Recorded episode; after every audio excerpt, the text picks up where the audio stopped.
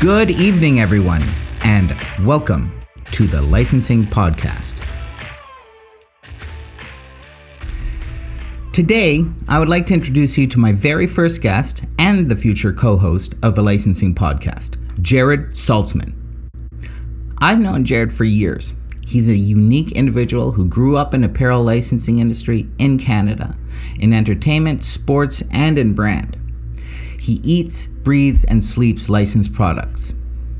Jarrod is going to enlighten us with some great stories, opinions, and some perspective on the Canadian licensing business, as well as some thoughts about the industry in general. Now, without further ado, welcome to our premiere episode of the Licensing Podcast.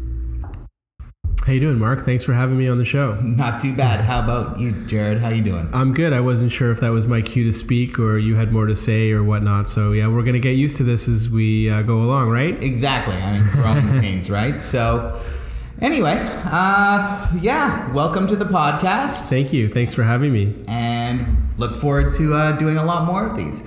So, yeah, let's just get right into it. So, why don't we start by you telling me a bit about yourself and how you got into apparel and licensing bus- business? Okay. Uh, uh, I'm Jarrod. I've been in the licensing product licensed product business for two and a half decades or so. I, I got into it by accident. Um, I grew up in my family's business. My both my grandfathers were entrepreneurs. My father, my uncle, a lot of long line of entrepreneurs in my family. Um, never really aspired to be in the family business growing up in the 80s. Uh, but uh, in the stock market crash of 1989 caused the company to look in different directions and uh, uh, my family's business they were they became a distributor for this sporting goods company um, a, a brand called the game and um, I remember when my uncle was trying to sell a program of NCAA basketball head hats into Zellers. Zellers obviously not around anymore. Um, he had they're pretty much exclusive. They were exclusively in Canada as well. Thank you for those of you who don't live in Canada. That's true. Zellers is long gone. But um, he was trying to put together a program for the buyer of NCAA teams, and he had no idea what teams to, to buy. So uh, I was 17 at the time, and he called me, and I gave him a quick education on everything Duke and North Carolina and Georgetown, and UNLV was undefeated at the time. And so he put in this program of hats and T-shirts, and it sold really well. And Zellers repeated two or three times, and my uncle kept telling me how awesome it was, and could, you know, could I stay on top of the teams? So that's really what got me in, excited in the licensed product business. I, I ended up joining the company in '92, three years later, uh, just before my 20th birthday. And literally six weeks later, uh, the Blue Jays won the World Series, and we had the license to print Blue Jays merchandise. Well, that was a good time to be in the licensing business, especially with uh, sports licensing in Toronto and in Canada, because basically they were Canada's team. Apart from the Expos, there were only two teams in Canada at the time. Well, interesting that you said that. Yeah, I mean, everybody knows the Blue Jays won the World Series in '92 and '93, and uh, the Expos were gonna were well on their way to go to the World Series in '94 when the strike happened, and uh, it was the hockey strike in '94 and the baseball strike of '94 that caused the company to look in other directions, and that's when we started. Like, I, I joined the company because I was selling Blue Jays and Maple Leafs merchandise, but I found myself all of a sudden selling stuff like Dudley the Dragon and Sailor Moon and Barbie, and I was like, "What the? I, that was not what I signed up for." Dudley the Dragon's no longer around. Well, not that much anyway. I haven't heard much from Dudley the Dragon. I can't even believe that I remember his name, let alone that uh, it was an actual property. But I don't even remember what color he was. But uh, yeah, so I grew up in the family business, and um, you know, I, I I learned my way around licensing and product development, and uh, it was a lot of fun. I ended up uh, leaving the company uh, a few years later, '98, uh, literally because uh, I wasn't into the the the I don't know, Barbie and Sailor Moon. Like the Suddenly the dragon Yeah. lost his appeal, I guess. so I left and uh, tried a couple of different things, and that's where you and I met at another stop along the along the lines, and uh, eventually I started my own company. which uh, which did pretty well. You were uh, partnered with a with a big contingent out of the United States for a while, and yeah, and then you you moved along. So let's uh, let, let's see what what's your favorite thing about licensing. My favorite thing about licensing, well, I mean, what I learned from my experience in the family business, especially in, in the World Series, I mean, I, I grew up thinking that I was going to be, I had these aspirations of becoming a professional athlete, which is the world's greatest joke now. Uh, but I, I, I recognized through that experience in the 92 World Series, 93 World Series, through licensed products, I was able to keep one foot in the door and be close to my sporting heroes. And, you know, eventually that turned into movies and TV shows and rock bands. And so, the, the, what I like the most about licensing is it gives me a little bit more access to stay close to the pop culture heroes that we, uh, we love and revere every day. So, just as an aside to that question, in terms of pop culture, who would you say is your favorite? My favorite what? Your favorite, say, current character or past character? movie character or TV character? I mean, it's such a such a, such a It's pretty difficult question to answer. So, I mean, I- so let's go with. Interesting. was that a, was that a sign from the licensing gods? That is a I- sign from the supposed to talk about Star Wars. well, I mean, it, it, this isn't uh, this isn't focused on me, so we're, we don't have to speak about Star Wars. But if you want to talk about Star Wars, I'm all over it. Well, Um, so Star Star Wars Star Wars was uh, one of the special treats that I got um, when I was just before I left the family business. Um, in '97, we were all vying for the license for the uh, prequel, the Star Wars prequel, The Phantom Menace. I think we just had the 20 year anniversary of The Phantom Menace. Yeah. May something, uh, two, uh, 1999. Well, p- rewind two years prior to that, we were, uh, all the li- prospective licensees went to uh, San Francisco to Lucas's, George Lucas's ranch in uh, San Rafael. And um, we all got to get a tour of the facility. He had his own um, fire station on the lot, just because of you know the wildfires in California in the in the summer and whatnot. Was it manned by stormtroopers? It, it, it was not, but um, there was a giant. No, I'm just kidding. but they had, they had, they had just won the Academy Award for uh, sound. Des- I believe it was sound design or musical score for Saving Private Ryan. So that was like 1997, and so uh, it was really cool to watch Jar Jar Binks and all the other Star Wars prequel Phantom Menace stuff come to life from 97 to 99 uh, that was one of the treats and you know i you, you know what star wars has gone, gone on to represent now Yes, it's Just- uh, pretty awesome massive. It was a, it was a huge acquisition for Disney, and the way they've built it out has been absolutely incredible.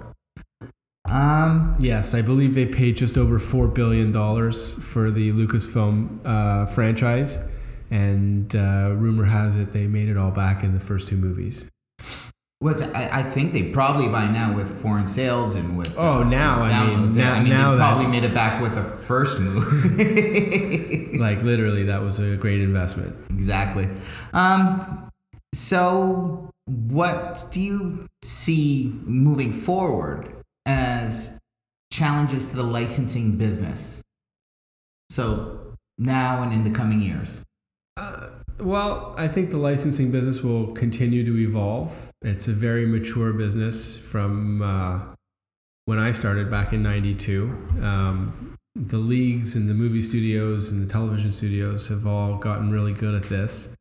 Uh, it's the consumer portion of it.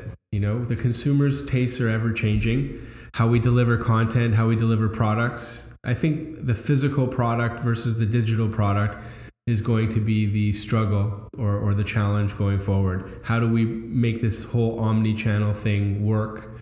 How do we get experiential retail involved? Uh, but at the end of the day, I mean, they're not going to stop making movies and, and records and TV shows and video games. So I think the uh, industry as a whole has a very prosperous future ahead. Well, I think the other thing to look at in that respect is, I mean, you touched right on it. I think in terms of retail, experience is going to be a big part of that. Um, anything that you've seen recently that really kind of would help with the experience for retail, kind of uh, merging that pop culture with the experience of purchasing um, people's favorite uh, characters or toys or. Yeah, you know, I. It's an interesting question that you pose. Um,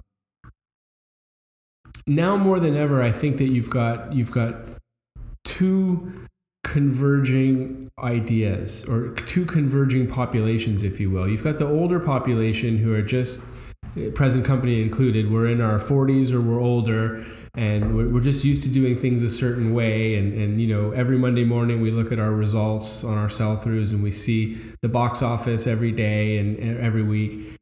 And, and we just go about our business. But there's this whole other generation. I mean everyone calls them millennials. I'll call them the younger generation for the sake of this conversation. I've, I've, I've mentioned this to a number of people. I can't remember if we've had this conversation or not but it's for the first time ever where there's this quid pro quo between the older generation and the younger generation. Like we've, you and I grew up in, a, in an environment of competition where everybody was protecting their own ass and uh, competing for jobs and, and, and keeping information to themselves and trying to uh, get ahead in the industry. Today, it's way more about collaboration and sharing and social media and look at me and and and you know the older generation doesn't really know how to handle the technology that the the younger generation understands. And the younger generation doesn't know how to break into an industry like we're in or how to get started or you know some of the business acumen that we've learned over our career. So i think for the first time in in in generations there's this quid pro quo where we can we can teach the younger generation something and at the same time they can teach us something. That's a really great way of looking at it. Um, yeah i've seen a lot of i've run into a lot of the let's call them the new guard who there's just a lot we can learn from them and I, I, I 100% agree, and it's a really, really good observation. Well, you're the you're the creative genius behind Rex Novus, so I mean, why don't you tell everybody what your your brainchild Rex Novus, what we did there? Uh, well, basically, I mean, we really wanted to find a way to to give back and and how oh wow that that's so I didn't mean to throw you off but. no but that that's a give back is such a it's it's a word that's thrown around so easily right now but I mean it, basically that's what we're trying to do we're trying to you know do what we can uh, you know in increments to help the environment to uh, to you know promote sustainability so we started to think about what, what can we do in terms of what we're able to do to help. So well, that that that's a great point. That stemmed from the fact that we've realized that there's been a lack of new um, people coming into our business, mm-hmm. right?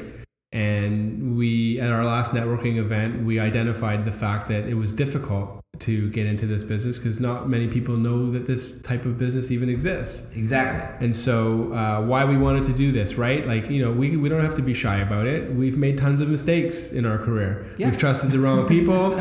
we, we've been on the wrong properties. We've been on the wrong retailers. We've made all kinds of mistakes uh, with, with each other and ourselves and whatnot. And we thought, what better way to give back than if we can find somebody who wants to come into this business, we can help them get started. Absolutely. And I really do think that if there's something that we can teach to the to the next generation or the new guard that's coming up now, then you know, it's going to be uncovered here on this podcast because we're going to hopefully be speaking with a lot of great people with a lot of great insights and a lot of um, outstanding experience that we can then you know relay that to everybody else and hopefully we can do it in a pretty entertaining way too Absolutely. so yeah i'm looking forward to it and it's a, it's something that we can we can grow into a larger community. Okay. All right, so back to the interview. Well said, Mark. um, what do you think is the driving force between why people gravitate towards licensed products rather than say something that's just generic, like a, a plain white T-shirt? Okay, I'll give I'll give you an example. Um, 1994. Okay, uh, I was working in the family business, and they had they they they took me off. They took me out of the warehouse and put me on the road. And uh, we had a rep. Walmart had just come into the market. Okay, it was 94, and and the rep couldn't get a meeting with Walmart. And we had this license called Goosebumps, which I think everybody's familiar with. The, Yes. the books by R.L. Stine Mm-hmm. and we had we had this uh, we had this license, and the rep couldn't get in, and so uh, they told me I, I wanted a shot. I wanted a shot at getting to at, at, call, at calling this buyer, and so the buyer I called the buyer. The buyer picked up on the first ring, and I said, "Hi, it's Jarrod Saltzman calling from such and such," and he said, "Who?" I said, Jarrod Saltzman calling from, and he said, Who? Who is this? I said, I- I'm the guy with the Goosebumps license. I sell Goosebumps hats. He's like, Oh, well, why didn't you say so? When can you come in? So th- the power of licensing, you know, nobody knows who Jarrod Saltzman is, but everybody knows who Spider Man and Darth Vader and R2D2 and uh, all, you know, all the superheroes. So that's why I think It's everybody amazing gravitates. how many doors that actually opens when you Uh, actually I- I when you have the right license. It it I'm not a creative genius like you. I, I, I, um, I, I'm, I'm relying on all my superhero friends to get me into the door. Well, it's strange because I can tell you it actually goes the other way too. Because a couple of years ago, when I was in subscription box Yeah. and I was at the licensing expo, and all the subscription boxes, we were we were we were the darlings of the industry, and we had people chasing us down to give us fantastic deals on licensing for subscription box. Nobody really knew where it was going to go, but it was a new um, form of retail. It was a new category, and I think that everybody was very excited about it. Died down a little bit since then, but I mean, it's still there, and I think that that's what's happening. And that this we are in an age of new ideas all the time, and I think that that new ways to uh, sell products, new products. Yeah, I think that Uh, Mark, we're in the storytelling business, Yeah. right? Like this whole industry is is created through telling stories, and, and obviously through different mediums. It can be a song, it can be a movie, it can be a television show, it can be a video game. But at the end of the day, when you do a post mortem on all these IPs, uh, it's it's somebody dreaming and telling a story, exactly. and that's the magic behind what we do every day. and people fall in love with those stories. I, I mean, think about it. You have something like, let's take it back to Star Wars. No, and you know what? I don't even I don't even want to go back that far. Let's go back a week. I, I've never seen an episode myself, but let's talk about Game of Thrones. like talk about a polarizing season. I mean, eight seasons. Apparently, the first seven seasons were amazing. And you know, I check in with my friends. Like, I can't watch everything, and my wife has an aversion to uh, television shows where she can't understand what they're saying, and and this unfortunately falls into that category. Um, she doesn't like accents, and so I miss out on a lot of of uh, projects that I can't watch with my wife. But I've never seen anything like this so polarizing. Like they people were picketing, they are hating the eighth season, and like that didn't happen in the Star Wars movies. That didn't happen when we were growing up. You don't get to you don't get your say on how the studio ends the season or the series. It's none of your business. You take it and you move on. There's a million signatures on the petition to rewrite season eight. I don't. I don't doubt it. I mean, I, I believe the that that uh, legendary battle that they were talking about a few weeks ago. yes. That battle came out on that that Sunday night was the the opening weekend of uh, Endgame.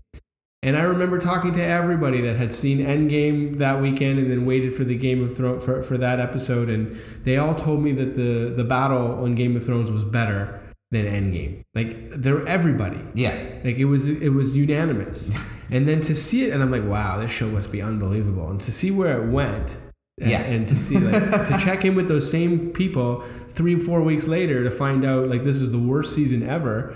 I mean, we these are challenges that we didn't have ten years ago. Yes, but I mean, in terms of licensing, it's it's very interesting because it, I mean, it brings up something that I'm thinking of. It's like it's almost like it gives it extra life because you can see all of everything that's happening on. Uh, on Twitter and YouTube and everywhere else. I mean, I turn on YouTube and there are my first 20 videos are about Game of Thrones. Right. And should it be rewritten? The good things, like analysis after analysis after analysis.